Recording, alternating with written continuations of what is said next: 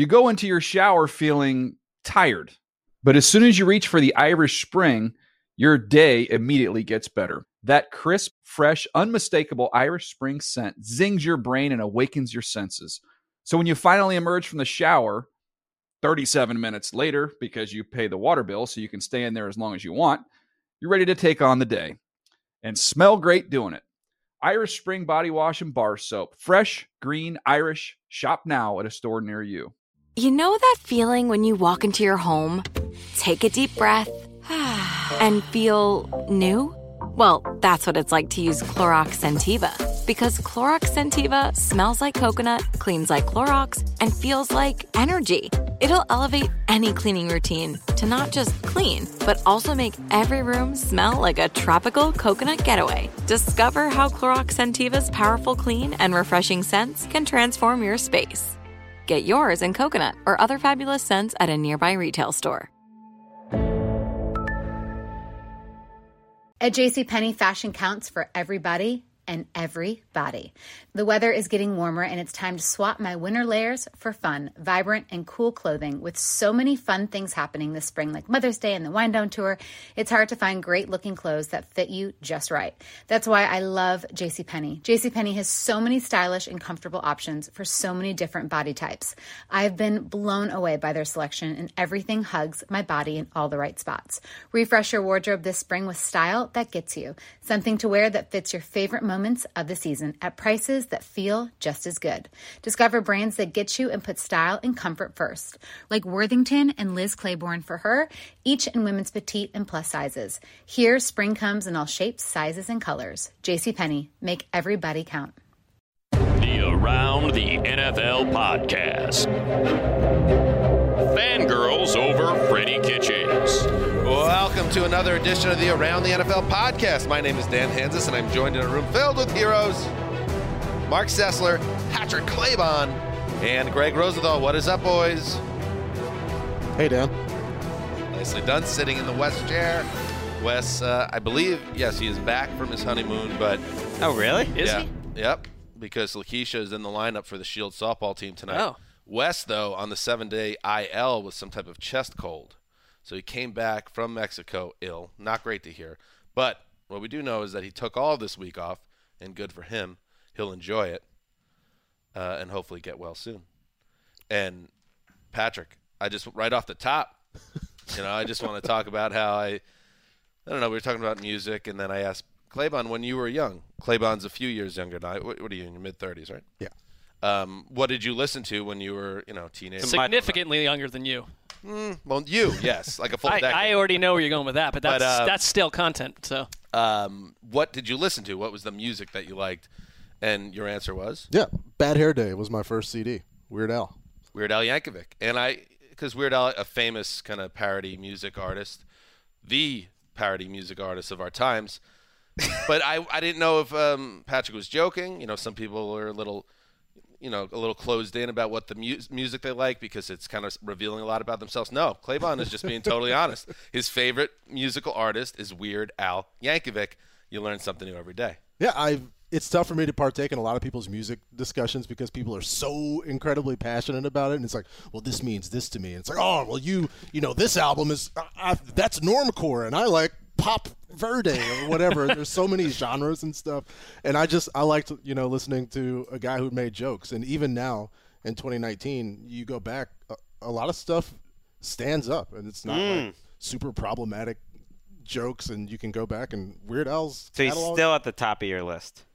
yeah, I I, I He would he would catch wasn't too serious about everything. he would deem be deemed somewhat problematic um, as so, a fat shamer for some of Yeah. his '80s work. For sure, and it's like every chapter that opens. Eat it, of course. not in the '80s, though. Fat- No one was saying no, that. not not Eat fat. it. Well, Eat It was a smash Yes, hit. Eat yeah, it was I was about nine Eat It. years old for that, and that was. I think you were more like right six. in my what year were you born? Wasn't that Like '88? six or seven? Making up numbers. Wasn't that '88? no, not even close. Just making up. Um, but he did "Fat," which was a parody of "Bad" by Michael Jackson. That was around '88. That's what I was saying. But Oh, Eat my bad. Oh, was oh, my bad. 84. I'm confusing them all. We have come a long way, and we've we've grown as a society. But I, I still love I still love Weird Al Yankovic. And then I told Claybon my first concert was Weird Al opening for the Monkees. And we had a legit moment. Our, our moment. eyes, our eyes mm. connected. and Our eyes locked. Dan and I are closer now. And now we're gonna get lunch together after the show. yeah, you guys. My first concert was Blues Traveler. But what was your first CD though? Because it was around what '89 that CDs hit. I would imagine Dan, you were in the CD buying industry back then. I wasn't for again. You're much older than me, so it You're a took me- nine-year-old cannot buy a CD. Five years. Uh, not until I was like 13 or 14. I think it might have been 10 by Pearl Jam. Mine is I, I want to say this would sound embarrassing, except that I still love this artist, and so does Dan. Phil Collins, but seriously. so why would it be embarrassing? I'm just saying I can think a lot of people, oh, Phil Collins. It's like, but I I bought it and a- listened to it like a thousand I think times. Phil Collins Collins, is- bangers. Collins' um, appreciation, I think, has I, I come just, around. I, you People know what? like him now. To his, Yeah. but to his thing on music, like a lot of times when I mention someone that I like, I just prepare for a wave of snobbery. Derision, yeah. It basically, like you, it's hard to hit the sweet spot Oh, with like a the room full of Damesheks people. of the world, the Matt Money Smiths are like Pavement. That's the only band that matters. Well, how about whatever I like is what matters. That's where we would begin. Is Pavement a real band? they are. Oh yeah. They are. I and I have no problem with Pavement, but the the music. I want to go see uh, you know the re- a reunion in Barcelona next year. That would be a nice little tour, nice little trip. All right. You're not going. You won't be able to pull it off. But if you No. will, send us some uh, video. All right. Big show coming up with Claybon. Um, we are going to talk about. All right. We do comeback players of the year predictions on the show, and perhaps if we want, we could throw some in uh, on today's That's show. that, I think that's a different show. That's a, Uh, or we totally could save for another show. But what what today's show is about? Come down players of the year. Who who are the players that enjoyed, you know, saw their careers shoot to dizzying heights in 2018, and it's going to come down a bit. And it doesn't mean it's going to go through the floor and their careers are going to be over. And certainly we're not predicting injuries or anything terrible like that. But just guys that maybe a how about this a regression to the mean.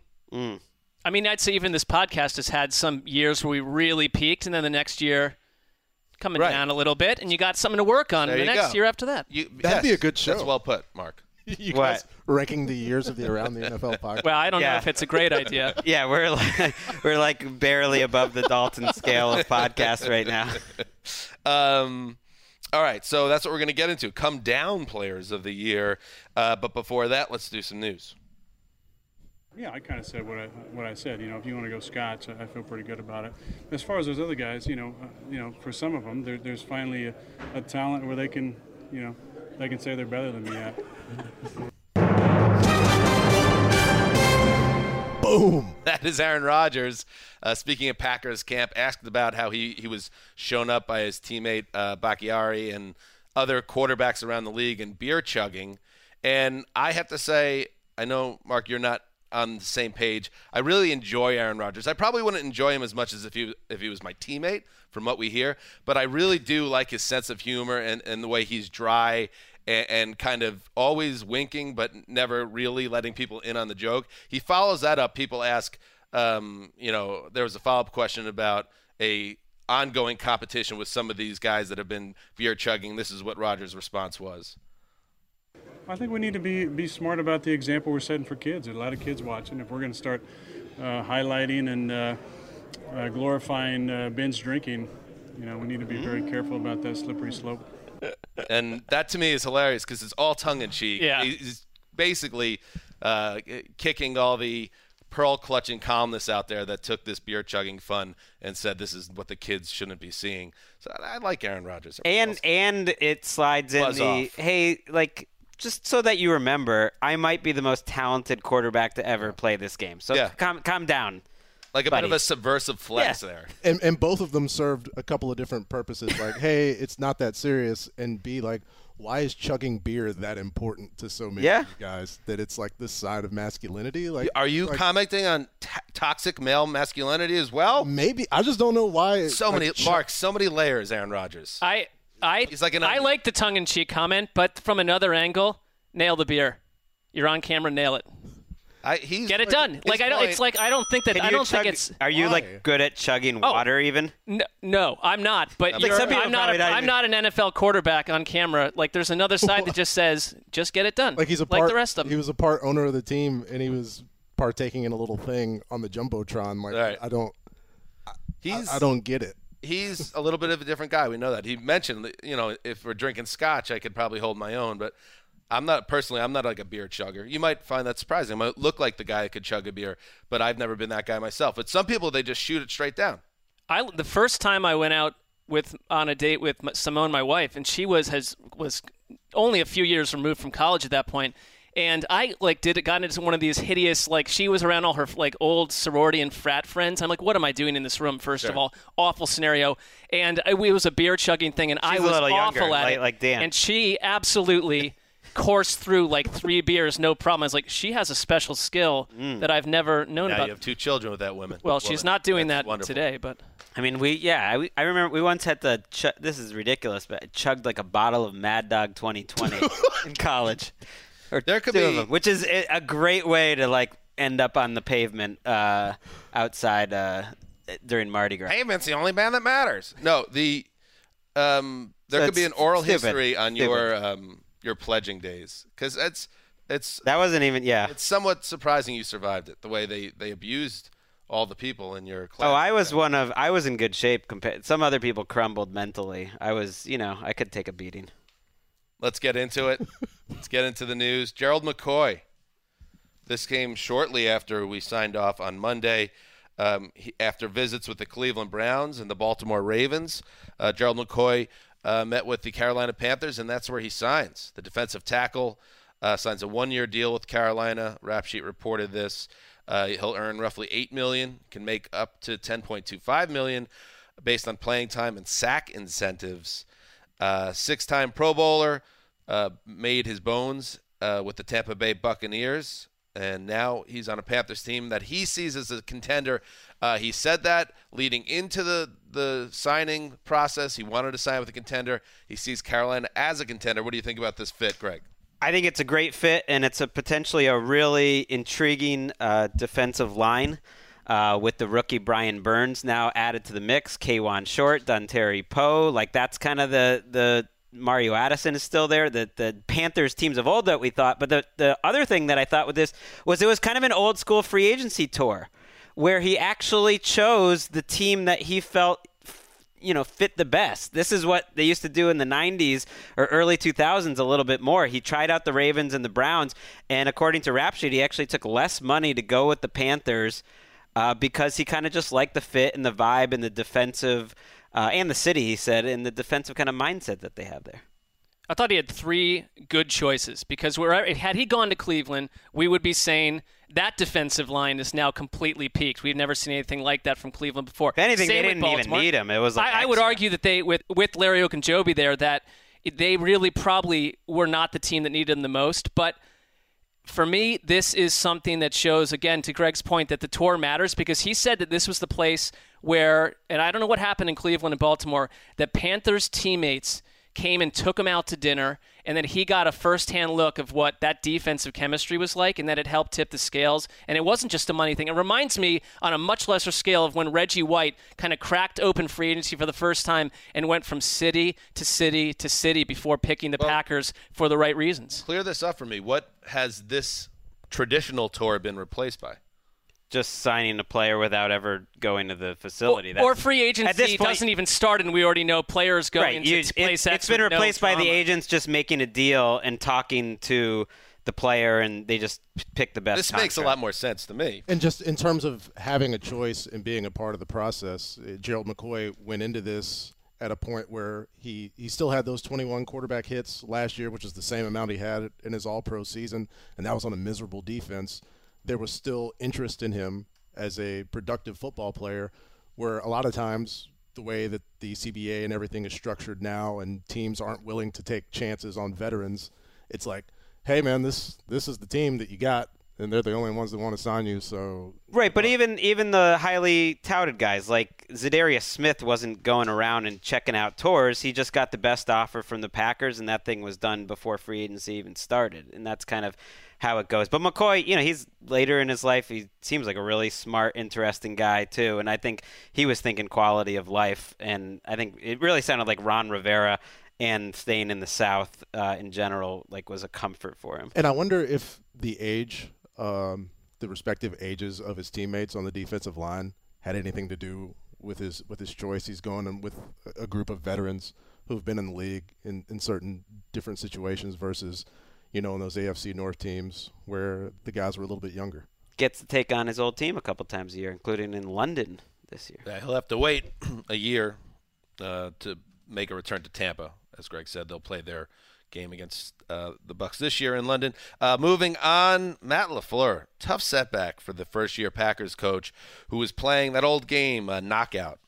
Great game, great uh, you know playground basketball game. It's where you shoot the foul shot, and if you get it, you get you grab the ball and get back to the line, and you got to make it before the other guy shoots his foul shot. If he misses it, he has to grab the rebound, put it in. There is a lot of stopping and starting and sprinting, and what happened is, 39-year-old man, uh, Matt LaFleur, playing that game, his Achilles pops. That sucks. He undergoes surgery on Sunday, uh, and under unfortunately, uh, that means he'll be severely limited in his mobility. He showed up at Packers um, mini camp this week in a souped-up golf cart and that's how he'll coach the rest of OTAs uh, and mandatory mini camps, and I imagine um, into training camp. Although maybe he'll be on crutches or something by July. Either way, it's kind of, it was kind of a funny subplot, or it was kind of described that way. Oh, how silly, knockout. But that sucks. This is a guy that's trying to get established on the sideline, be a hands-on coach, show what he can do, and this is not going to help him. It reminds me the one other instance of this that I can recall was when Don Shula, in the final weeks of the uh, 1994 season, back when Greg and Dan were like eight and I was 47, according to them, um, he he had tore he ruptured his Achilles too. And the, the age is still on your radar after all well, these it's shows. brought up every five seconds on the show. When I look just as long, young as both of you. Whoa, there we Sit go. down. There it That's is. out. But how about Younger this? even. Don Shula did not look so young, and he was this sort of aging coach roaming up and down the Dolphins sideline during these critical late season matchups and into the playoffs on this slow moving cart.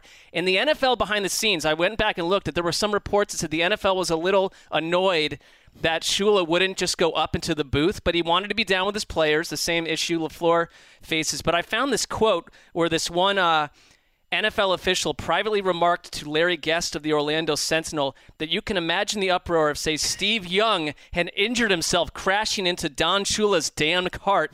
And then later on, the fact that there was a playoff game in San Diego with some wet surface where they went on to lose to the Chargers because the Chargers went on to the Super Bowl that year that the, they wanted no one on the field to practice before the game, but Shula insisted on going out on the field and going up and down the sideline before the game on his cart and causing all these issues in the field. And they're just like, can we please put this man up in the booth at long last? And he refused to.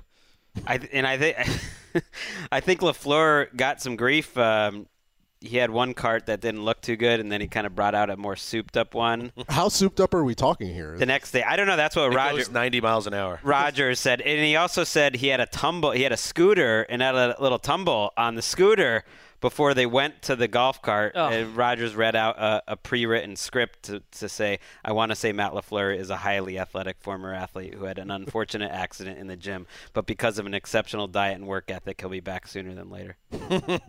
Let's move. As, as a fan, by the way, of Knockout, what a great um, game for like a five foot five guy. The sneaky in terms killer- of basketball, I, I love that. Knockout is the person that's in front of you that can't pass. And so they'll throw you this miserable pass, mm. and you'll have to key. reach to get it, and then it just sets off a whole chain of events. Yeah. I, I'm sure there's probably somebody to blame for Matt LaFleur's. This reminds me of when Daniel Jeremiah tore his Achilles playing basketball in his late 30s a few years ago, and It's a dangerous you know, time. It's a big, it's a, we have to have our head on a swivel, eye-opening, Greg. eye-opening moment. Um, as a little guy, you're saying because you didn't have to box anybody out. There was nobody under the glass necessarily to fight for the Well, it's ball. all about wind and just shooting. There's Yeah. no your height didn't get in your way at all. Th- those things you could do as a short basketball. You did player. well in our pig contest during Wes's bachelor weekend, I, I That's thought. right. uh, moving on, the Cleveland Browns. A little bit of drama in Browns camp, uh, centering on running back Duke Johnson, who reminded everyone on the first day of minicamp that he wants out. Um, he skipped voluntary workouts last month after the Browns signed Kareem Hunt. He was in Cleveland on Tuesday, uh, but doesn't mean he's in. Only different. Here's a quote. Only difference is this is mandatory. Nothing has changed. Johnson um, has said that he, uh, John Dorsey, the Browns GM, had shopped him for a month before he made his trade request. There's nothing the d- team can do at this point to change his mind. He wants out. Um, that led to Baker Mayfield, who had this to say to the assembled media. you know, it's self-inflicted. It is what it is. It's not awkward for anybody else in this building. He's got to do his job. He said he's a professional. I hope he does his job. And uh, Freddie Kitchens had this to say. He wants to be traded. You know, I want to win the lottery. All right, so it doesn't matter. He's a Cleveland Brown. He's under contract. He's going to be used uh, to the best of his ability and what benefits the team. People are annoyed with Duke Johnson. Uh, I'm kind of annoyed that they're annoyed with Duke Johnson. Like it's it at this point um, because both of these guys said it is what it is, which effectively doesn't mean anything. Nobody's saying anything when they say that. Um, I, I think Duke Johnson was reacting to the fact that he was on the trade block. Said, "All right, yeah, if you if you guys want to trade me, then let's have some discussions." They didn't ultimately trade him, and so the, he's asked the question, "Hey, do you want to be traded?"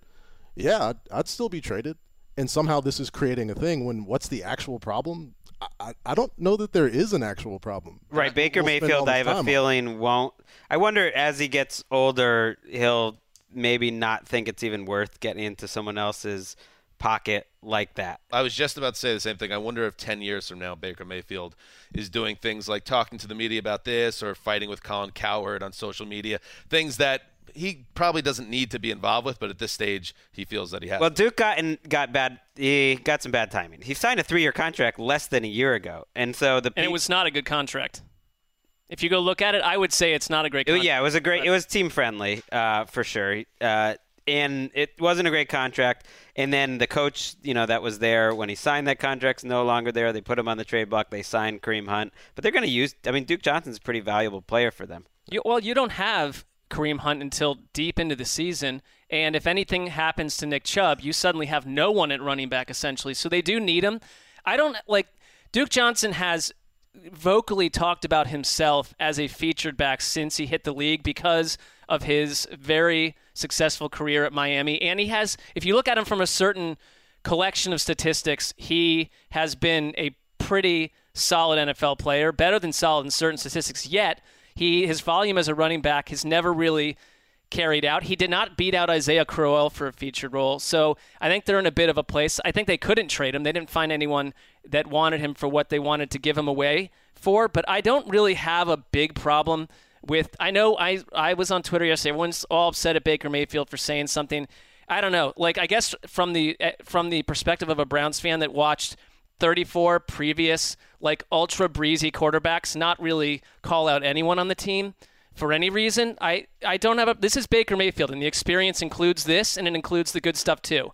You can't just slice off. I'm not. I wouldn't. I wouldn't say. I'm definitely not killing him. I think it does when the star quarterback inserts himself into it. It makes it a bigger story. Do you want to make something like this a bigger story? No, I don't. But I think it's no. I don't know how they what they how the whole media thing works out when they put Duke Johnson out there on June fourth. This story was inevitable. You're going to get this. Is that what they wanted? Like it was. It was not the first person I would have put out there to talk to begin with. And the thing that I come back to: does any of it actually matter? Does this affect the Browns' wins and losses, or is this would we be, just be talking about something else? No, he'll be out there when it's mandatory in camp, and he'll be, you know, a, a nice role player on a good-looking off. Let's move on. Uh, the end of the road. Happy trails to NaVorro Bowman, who stopped by Niners, uh, the Niners facility um, this week, and told the team that uh, he wanted to retire as a member of the 49ers, uh, the team he played his first seven plus years. Bowman is a really sad story of this decade of the NFL to me. Um, he came into the league um, as a third round pick and instantly was perhaps um, one of the best defensive players in the league. Not perhaps, he was one of the best defensive players in the league, arguably the best linebacker in the league. He was named first team All Pro four times, three Pro Bowl appearances. Uh, really was the heartbeat of that great Niners defense that went to three straight NFC title games, starting with the 2011 season. The last game they appeared in is when he suffered that uh, horrendous knee injury. It was really a gruesome uh, play near the goal line, and he missed the entire next season. Um, came back. He got another All Pro, maybe a little bit more on reputation. Then bounced to Oakland, out of the league last year. So it was a knee injury that, from a Hall of Fame trajectory to his career essentially being over a few years later. So a sad story in that sense, uh, but uh, still he was a success story as a third round pick, uh, and the Niners will no doubt uh, put him in their Ring of Honor or some such honor in San Francisco. Had one of the best stadium closing plays of all time. That would be a good list. I mean, we're hurting for content on NFL.com on June and July. The best stadium closing plays. I mean, Mm. certainly Vinatieri's kick uh, kind of stands out, but Bowman had the pick six against the Falcons. It was in the red zone to put them in the playoffs on the final final game ever played at Candlestick. It doesn't get much better than that. Like a, a pick six to win the game with about a minute left. You know the Uh, nickname for it, right? The pick at the stick? The miracle at the stick? No, it's not the miracle. it was a little less, little less than a miracle, but The pick of the stick? Is that what it is? The pick at the stick. I like Pick that. at the stick. I'll always think about him and Patrick Willis uh, together. It was a pretty uh, special linebacker group um, that one guy retired early and the other guy had, had an injury. And it's just how fleeting uh, success can be and how we need to kind of appreciate these guys when, when they're in special. Right, like the red zone, the other red zone play that stands out is that you know I think people forget that Falcons 49ers uh, NFC Championship game where the Fal- game. the Falcons get into the red zone, they look like they're going to go win the game, uh, and they do not end up scoring. It was Patrick Willis, I think, with the pass deflection at the at the very end, but the two of them were just that when- it was tough to get around those two. It was tough to get to the outside on those. Is that when Roddy White and Richard Sherman were jawing? There was a long touchdown. trying to think if that was the the game you're talking about. No, Sherman. I mean, 40, it was 49ers. Oh, shoot. Fal- It- it was- Falcons. it was the I, I just remember it was the the same noise in that game was insane, and it was Kaepernick having to deal with in, incredible noise. Yeah, and in the end, it looked like the Falcons might make make a comeback and pull a really big uh, comeback to go to the Super Bowl, but but Willis and Bowman helped lock it down. All right, let's move on. Uh, NFL Commissioner Roger Goodell, he was at uh, Jim Kelly's uh, charity golf tournament outside Buffalo, New York, and he touched on again uh, something that's come up um, repeatedly in recent years. He reiterated his stance. He wants to reduce the preseason schedule um, at a time now the league and players association have begun preliminary talks uh, toward a new CBA. Here's what Goodell said I feel like what we should be doing is always to the highest quality, and I'm not sure preseason games meet that level right now. I'm not sure talking with coaches that four preseason games is necessary anymore to get ready for a season to evaluate players, develop players. There are other ways of doing that, and we've had a lot of discussions about that. Um, the NFL, they back the idea of reducing the preseason, but there is also the other end of it. Where do those two games go? Well, the idea of expanding to an 18 game regular season, something the players, Claybon, are against, uh, citing both health concerns. Uh, it's already a grind enough, 16 games, and also the idea, well, if you want to um, have us do more work, you got to pay us more for that work. So this, to me, could be the thorniest. Uh, or among the thorniest issues as the CBA approaches. and and that's what jumps out to me is as the CBA approaches, and it seems like around this time, um, discussion about adding games to the schedule seems to come up, and it's almost like a pre-negotiation tactic. Like, oh, this is the thing we care a lot about. We care a lot about this, and then once the conversation starts, it's oh well, we're gonna have to give up on this thing that we really, really care about, guys. But hey, uh, you know, we'll we'll keep the same money split, and then things go back to normal. So I, I just, it's tough for me to to kind of latch on to the idea when, when it feels like an early negotiation tactic. Mm. Well, the, you know, the marijuana policy is certainly something I think the league could, you know, use. And I feel the same way negotiating- about that. Right. That's what I mean. They could use the that as a negotiating, but it, it's a little different. Like Jay Glazer had it in his mailbag bag. I know you don't like that to be brought up on the show. No, that's Dan- fine, Dan. but it's just a mail. Yeah, it's a mailbag. A You said mailbag. the mailbag. Yeah. uh, uh, in the athletic that he he does think that it'll be a two game preseason in the next CBA, and whether it's La Canfora or Mark Maske of the Washington Post. You know, does think that they're gonna push that the 18 game season. And one idea that was floated out there was everyone but quarterbacks would play 16 games, but the quarterbacks would play 18. What? So you're treating, don't even you're know. I treating don't- real football like fantasy football at that point. Well, that that basically that the players only play 16. You know that their body. You know who knows. I, it's a, it's interesting to me that the the idea Wait, hasn't. player bye weeks? Yes, Essen- a- additional player by week. I think What the, are we doing here? I think I- the much s- more not- likely possibility, which seems to me like a relative no-brainer, is just give every team an extra bye week, because that's an extra week of TV for everyone, and everyone gets two buys, and who is going to complain about that? I, I actually, and I and I think with, that's pretty with, logical. With the 16 game schedule? a 16 game schedule and two bye weeks for every team. Well, there And was a year they that- had two by week, two Right, bye a couple of years, and people didn't like it for. I don't remember the reasons why. That was back in the '90s, but that's a way where, without you know, if anything, you're, that's adding to player safety. It's adding you know money, which is what everyone's concerned about, and seems like a winner. like, I- I- we all- I don't really like the idea necessarily. It's just like another. Uh, Wait, what? What's the downside? week. Downside to Well, just another week of work for us. It's very selfish. very selfish. Well, it's more than that if it's 18 games. Well, just one. Well, eh, no, 16 games, but 18 weeks. It can't Just happen. One extra I would week. just say that the one the one snag though is that there are there are players that need the preseason, and that's always been the issue. The product is we get it; it is white hot garbage compared to the one thing about the preseason. It starts, you're excited for it. Then by the end of week one of the preseason, you're Right. realizing this needs to end right now. So I get the product not uh, making sense with the rest of what the NFL offers, but I, we also forget in the middle of June that when you get into some of these games, even late November, early December, there are some trash bag scenarios happening on teams where we don't need two extra weeks of like the most hideous third or fourth string quarterback squaring off on prime time against another hideous third string Flip, quarterback. flip side, teams that are say seven and eight, then be dead otherwise. Two extra games, they're still in the mix. Is this really what do fans really need two more regular season games though? I do not personally. Yeah, what's the problem that we're trying to solve? That like the preseason is not as entertaining as it should. I, I just 16 games is perfect. Well, I, here, here's Exactly. the here's the problem is that they charge full price for those tickets. It, otherwise, there isn't any.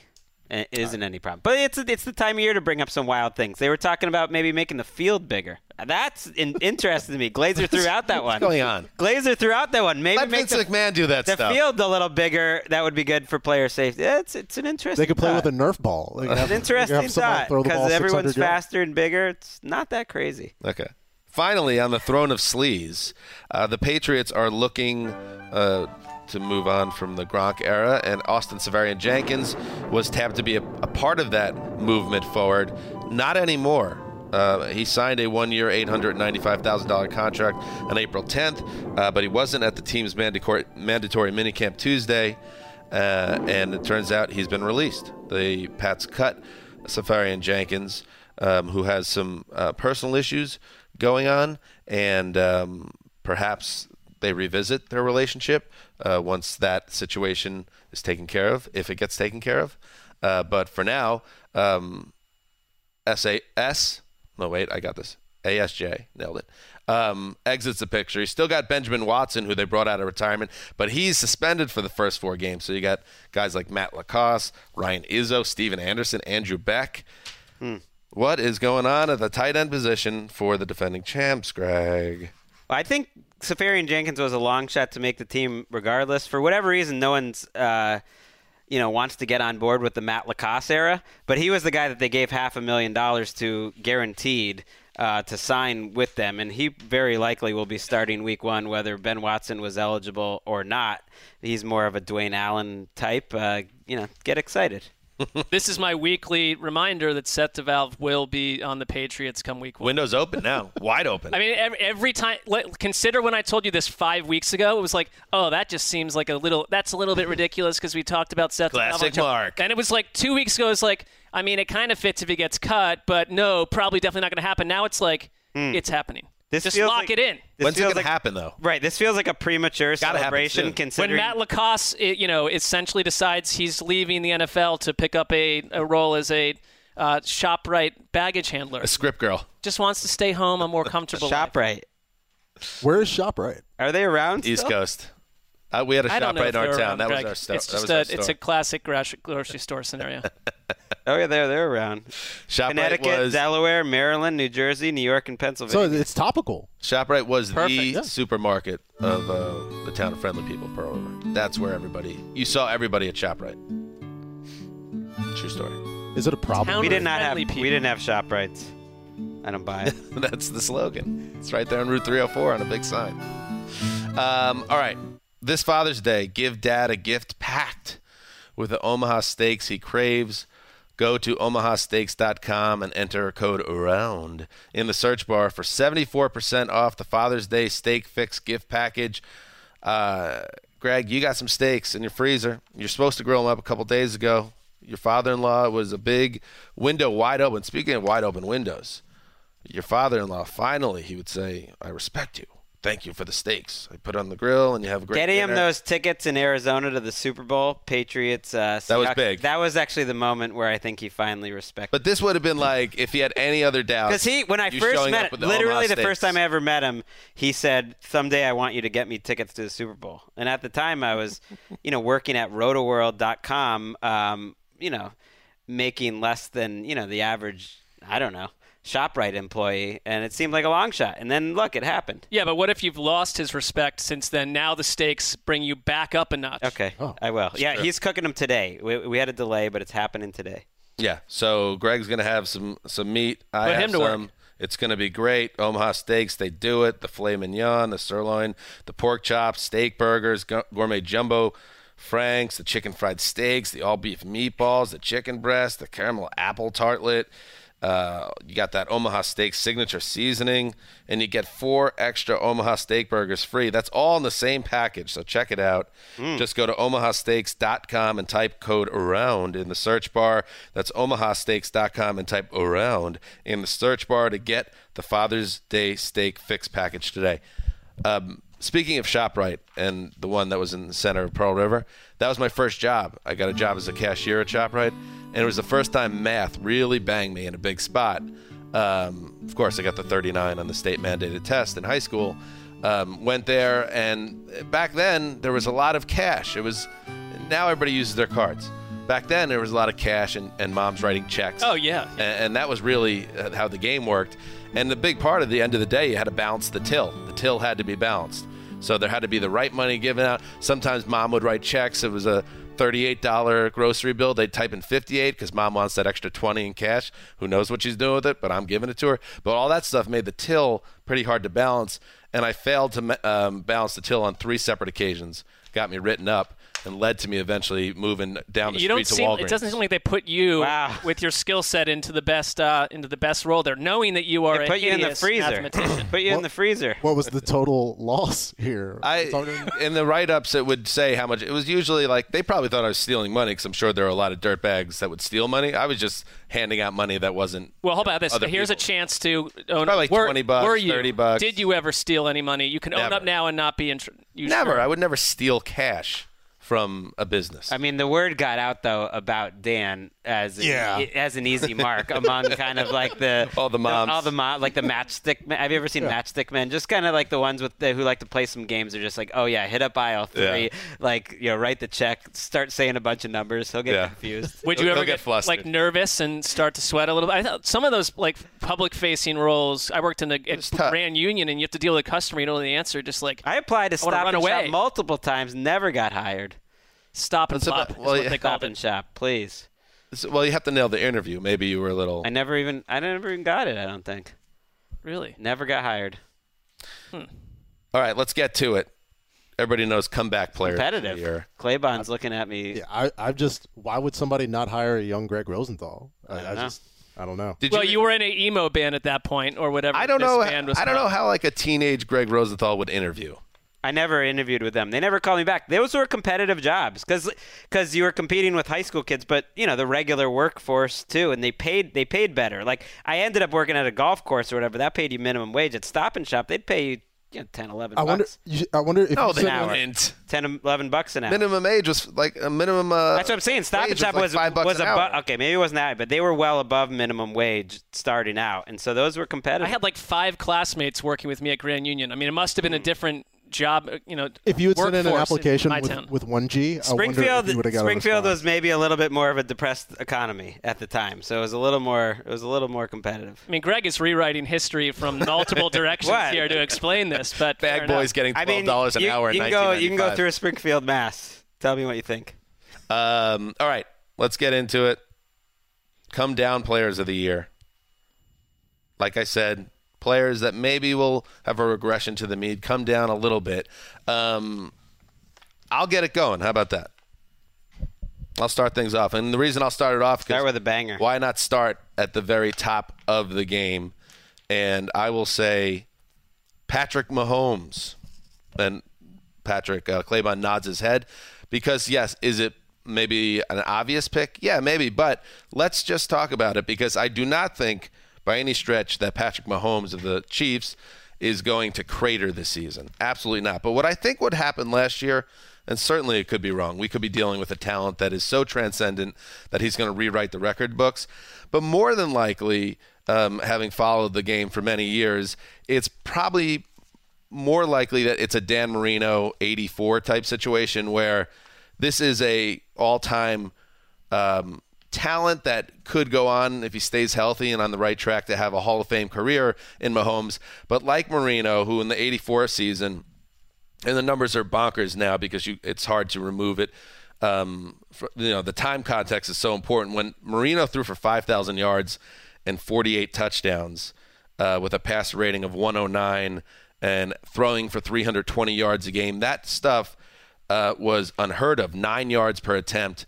Uh, and that's kind of, if you look at what Mahomes did last year, almost the 1984 equivalent in 2018, what he did, which was 5,000 yards, about 5,100 yards, 50 touchdowns through the air, 9.6 mm. yards per attempt, um, a QBR of 82, pass rating of 114. So what Marino did as a follow up, um, it was great. He led the league in touchdowns, but he only threw 30 the next year. He was first team All Pro. He was the best he quarterback was, in the league. He was still. still a great quarterback, but he didn't have that type of historic season. So that's what I'm thinking with Mahomes. That yes, he would be. He'll still be in the uh, conversation for first team All Pro. He's still going to be maybe maybe the best quarterback in the league. But and the reasons why, oh, because Tyreek Hill's not there. That's why. And maybe that's not going to help if Hill's not playing. But I really think it's more that Mahomes did something truly historic last year that it's going to be very hard for him to ever top. Could be mm-hmm. wrong. I'd like to be wrong. It'd well, be fun if he's, to see if he's in the mix for first team All Pro, then I feel like yeah, that's not even. I mean, maybe it's a come down from where he was, but that's what I'm saying. That would be totally. He's still going to be a great quarterback. And this is a little bit of a side note, but are we sure Tyreek Hill's not going to be there? I know we're not supposed to. Well, it's a fourth. It's a factor to mention today. They kept the window. They've kept the window I, open. I just as this is going on, and Hill face a, a, league suspension, you would you would assume. But as this is going on, I think it's interesting how quiet the Chiefs has been. That's all. But we can move on. They also you know, they also you know they had Kareem Hunt for part of last year as well. You have you have potentially lost at least one or two of these guys. And even if even if um, they're able to maintain the success that Damien Williams had late in the season to replace Kareem Hunt, and even if Tyreek Hill is there, it was such a lightning in a bottle type moment for last year. It was right can it? It's one of those special. I think he breaks the rules though. We talked about him a lot in the offseason last year, and there was uh, understandable chatter.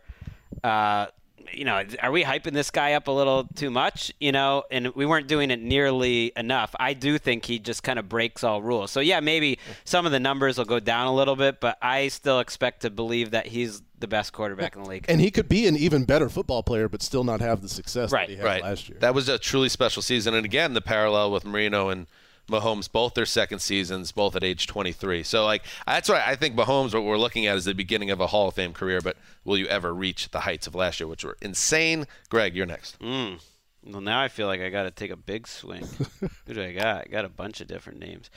I think Drew Brees is going to start coming back to the pack a little and that's I guess that's where I'll start. Just because he was right there in the MVP talk with Mahomes, I, I don't think it was as crazy one-sided even a race as now that we we think about it. That his his season was just so extraordinary, and everything there has been great for so long. There's no real reason to think it's going to fall off a cliff, but can their offensive line stay as good and stay healthy? Can can everything around Brees, uh, you know, be as just totally electric. Are the defenses in the NFC South going to get a little bit better?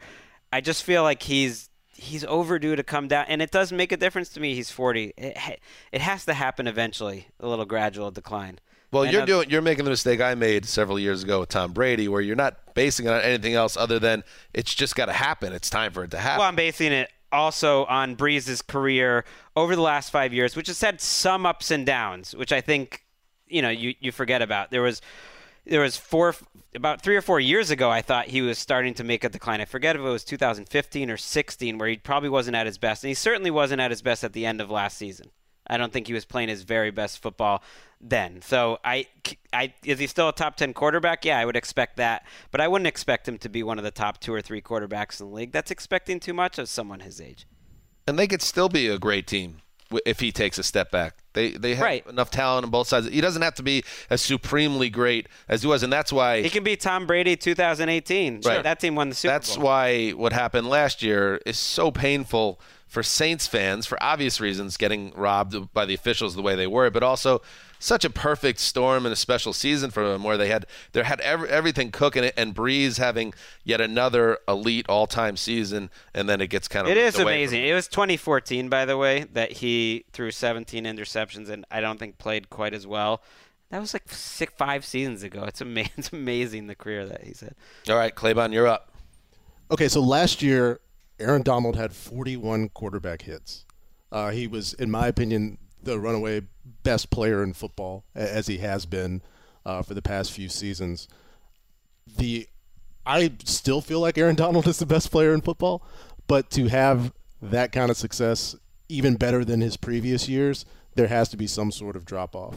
And I was almost going to make the same Mahomes pick uh, that you did, and I figured, you know, got to swing fen- big for the fences. You know, I'm a replacement player, just getting in here for the podcast again. Uh, You have a good war though. If we're going to strike out, I might as well, Yeah. yeah, swing hard and heavy. It's like Adam Dunn style. You're a three-outcome uh, podcaster. for sure. and, and so it's just he's been so dominant, 20 and a half sacks. Um, it it just has to fall. He had the It just has The to. had the- sacks have to fall. He had the defensive lineman equivalent of the baseball triple crown last year. He led the league with sacks, tackles for loss, 25, 41 quarterback hits. Um, but the the one thing I'll say because I see him is different than Mahomes in that I just think that's who this dude is. Like I can see him d- putting up in two or three more years like this before he starts to get Right, it's the second second it's the highest QB hits he ever had, but the second most he ever had was 2015. He's done it 4 seasons now and now he's getting to the point where like of course he's a Hall of Fame player, but he's putting together now a 5-year run which is starting to rival, you know, the greats of the great defensive linemen of all time. I do think this the sack number historically, I would guarantee that could almost be halved because he never had more than 11 previously. And if you look at the other dudes that topped out, Strahan went from 22.5 to 11 the next year.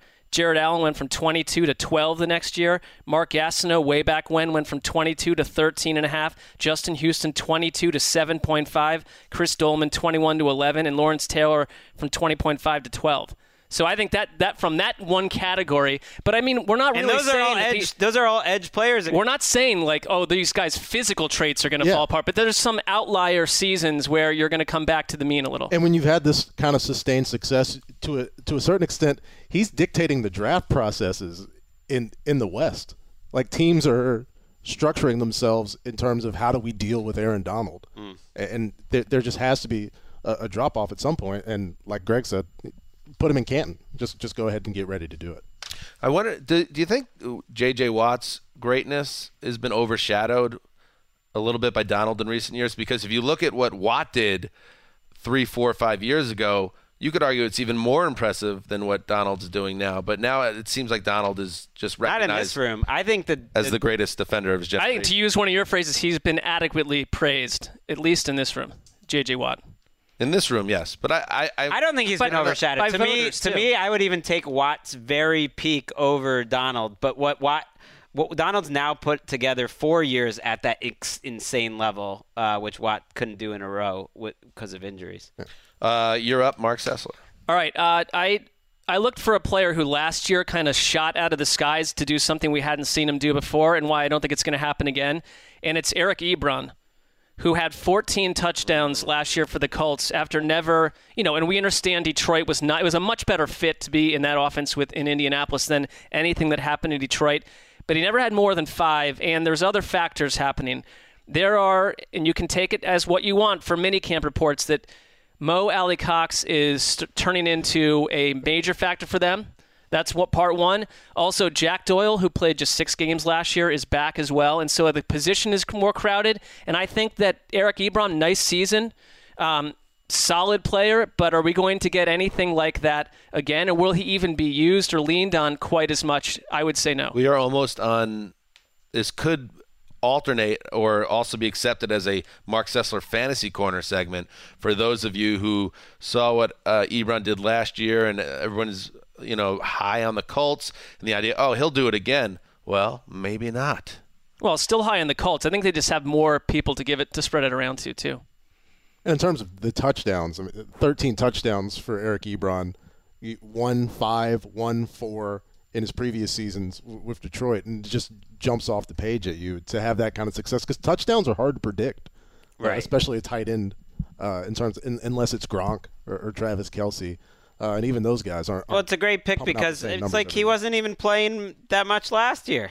He was he was very often playing 30 snaps a game. He was just kind of like a lo- you know a loaded up uh, fantasy guy, but he he wasn't playing that much more than the other tight ends on their roster. Uh, let's go one one more time around the horn. Maybe a little bit of a come down speed round. Rolls off the tongue nicely. I like it. Um, this one, I, it doesn't bring me any joy to say a Hall of Fame player is about to play his last season, but that's what's going to happen with Adrian Peterson, uh, who, uh, despite a 1,000 yard season last year, he's the all time comeback player of the year for what he did in 2012, coming off the shredded knee and running for 2,000 yards the way he did. and he's going to Canton. Uh, but his 1,000 yards with Washington, maybe a little bit I don't know. Uh, looks better on paper than it was in reality. If you looked at what he did on a game-to-game basis, I believe there was a 95-yard touchdown run that helped Juice's um, yards per attempt average. And with Derrius Guice coming back from injury, there's some more options in the backfield. This is a team in transition on offense, the Redskins. And despite the fact that Peterson is saying to the media this week that he still is setting his goal at 2,000 yards, and I don't think he should be mocked for that because he's an all-time great athlete, and that's just the way his mindset is. I think it's more likely uh, that he does not get the workload uh, he maybe expects. I, I hope it doesn't end poorly with him uh, requesting a release or getting cut. Uh, but I just don't imagine him having a big part of this Redskins offense. And beyond that, maybe he I don't want him to turn into the way Jamaal Charles's career ended, where he's bouncing around and being on a team for three or four weeks that has injury issues. Uh, but I would not be shocked if that's how Peterson's career wraps up. He's due for a come down. Never, Sobering, guys. never doubt Adrian Peterson. He'll just come and get you. I, I think if it if it does end, and however it ends, it, he's going to finish things up in Washington. I just it, Oh, yeah. it, it would se- it, it feels like this is the last. Him getting yeah, him getting that season last year actually felt like it was a nice kind of bow, you know, a nice bow on the, on his career after what had been a couple pretty ugly years that he got one more year where everyone remembered, "Oh yeah, Adrian Peterson's probably the most exciting running back we've seen." Uh, what about you, Gregg? I'm going to go I'm going to sneak two in just cuz they're on the same team. And, uh, Cheater. ch- cheat. Uh, I'm going to go with Dante Fowler and Jared Goff of the the Rams coming coming back to earth. Ouch! Not a great segment for Rams fans. I just feel like Fowl- Fowler's a guy who we've seen kind of what he can do throughout his career, and he had a great five-week run. Uh, that That so he's just going to come down from those five weeks. in the playoffs. Well, he got paid, Yeah. got paid quite a bit. Uh, and, and Goff, I, I don't know. Like I think, I think he's a absolutely solid NFL starting quarterback, and I I've all, I've wondered throughout like is he a difference maker or is he closer to the Dalton scale? And we'll see. Last year, for much of the year, he did feel like a difference maker. Big year for him. Absolutely. Claybon. Uh, I'll step outside of the player realm and take a flyer on the premise and go with Matt Nagy. Um, I like that. I, I just, you know, Treyvon Hester tipped a kick. Uh, this was a team had, that had an opportunity uh, to go to the Super Bowl, and there's just been a lot of turnover and a lot of change. Uh, is in Denver now. Fangio. Fangio. I, I just, um, I don't see the success. I, I don't see the success this year. I like that because I think it's hard for coaches to matter that as much as Nagy helped them a year ago.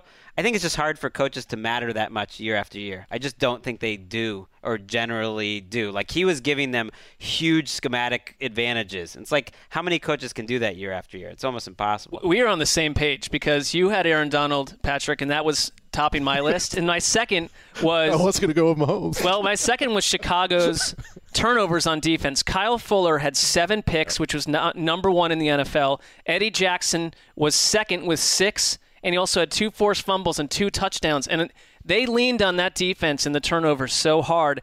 Chuck Pagano has never, in his scheme, never had a player in the, with the Colts have more than five picks. In most seasons, it was one, two, or three. It was just a lot less of that, and a lot of magic happened with Chicago. So there's more pressure on Nagy to make the offense You're go. putting them in the category of the 2018 Jaguars, who had the massive season with the big turnovers and huge plays in 2017, 2018. All that got cut in half, and when the quarterback couldn't step up, I think one of the most everything went to hell. predictable statistics for teams going back to the mean is when someone, and Cleveland did this last year too, they jump out with a huge turnover plus margin scenario. You just don't expect, you can't really predict that to happen year after year. It's going to come back to the, It's a- to the center. It shows how slim the margins are because it was kind of that turnover that, that did them in. Eddie Jackson picked off Aaron Rodgers and was trying to score a touchdown, a meaningless touchdown because he likes to get in the end zone, hurts himself, and it really had an impact on the remainder of their season. It just like it, the margins aren't that big uh, between a lot of these contenders. What about one little Evan Silva esque bonus? Mm. He has been tweeting about this. He's been hot on this trail. The big fish. It's based on Patriots centric information, where Sony Michel, Evan tweeted this yesterday, has not really been seen much at Patriots OTAs. They don't really know what's going on with them. And Damien Harris is someone that they feel certain people close to the team could be slotted in for a bigger role, chewing away at Sony Michel's role. Sony despite Michel's already on the a- outs? Well, I'm not saying that, but they're but they have a history of of juking left when people think they're going to go right at running back, and maybe they are going to continue to. Uh, maybe his carries come down a little bit. Hmm. How will you recover from that, Gregg? I mean, I think that's fine. They, that would mean they just have other options. Yeah. They've got like four running backs. Keep Sony Michel nice and fresh. So if you need him to carry the ball, you know, 80 times in the playoffs like he did a year ago, he'll be ready to That's go. That's right. Why do these other teams need to get ri- rid of their second choice at running back when the Patriots consistently house four or five and use them all on the field at the same time? There won't be any games to play in January this year, Gregg. They just got the 16. If that happens, I'm fine living in the past. it's a beautiful thing. Um, Claybon, you came here, you said it all, and you've done it again. Just uh, just glad to get on the roster. You know. Uh, your WAR for this episode was 3.4. There we go. I don't know what that means. yeah, I don't know what that means either. like for a season for 162 games, I'm, I'm giving yeah, if you kind of 3.5. Uh, yeah, it's just for this one game. I don't know what's a good WAR number. I, I don't know. Well, I hope it's Whatever's close to 3.4. Otherwise, you've insulted our guest. But Whatever a good number is. Well, I mean, if, if if this is football, then that's huge. Those are quarterback numbers. it's football. We're talking about football. Yeah. dominant spark score for you. I'm Brian Hoyer, baby. Um, all right, we'll be back Friday with our third and final show of the week. So make sure you come back for that. Um, uh, you know, how about on Friday? Let's check in on some iTunes reviews. So this is your chance. Get on there. Um, well, iTunes is dead now, isn't it? They just killed iTunes, the the actual um, The program, right? But you can still make comments on podcasts through your app. Apple Podcasts, go uh, give us five stars and leave a comment, and um, and we really appreciate that. That helps the show, and then we'll read some uh, on Friday's show. And uh, also, we got the subreddit, which I believe is about eleven thousand strong now. So go to the Around the NFL on Reddit and subscribe and be part of that community, and um, and and root for the Shield, who tonight face Dollar Taco Play ball. in a key well, if you don't beat those guys, Matchup. what are we doing here? two five and two teams going after it with huge playoff ramifications. Huge. You ball, Claybon? If, if- whenever you guys need me, man. Dan Hanzus signing off for a quiet storm. Claybon, the old boss, and Ricky Hollywood behind the glass. Till Friday.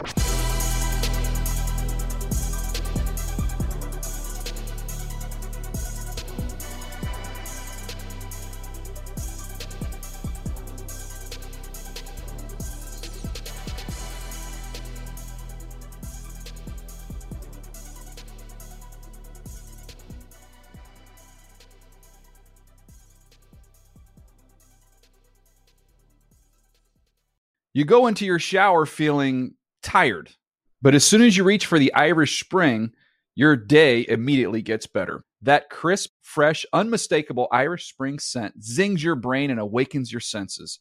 So when you finally emerge from the shower, 37 minutes later, because you pay the water bill so you can stay in there as long as you want, you're ready to take on the day and smell great doing it. Irish Spring Body Wash and Bar Soap. Fresh, green, Irish. Shop now at a store near you. Getting ready to take on spring? Make your first move with the reliable performance and power of STIHL battery tools. From hedge trimmers and mowers to string trimmers and more, right now you can save $50 on select battery tool sets. Real STIHL. Offer valid on select AK system sets through June 16, 2024. See participating retailer for details.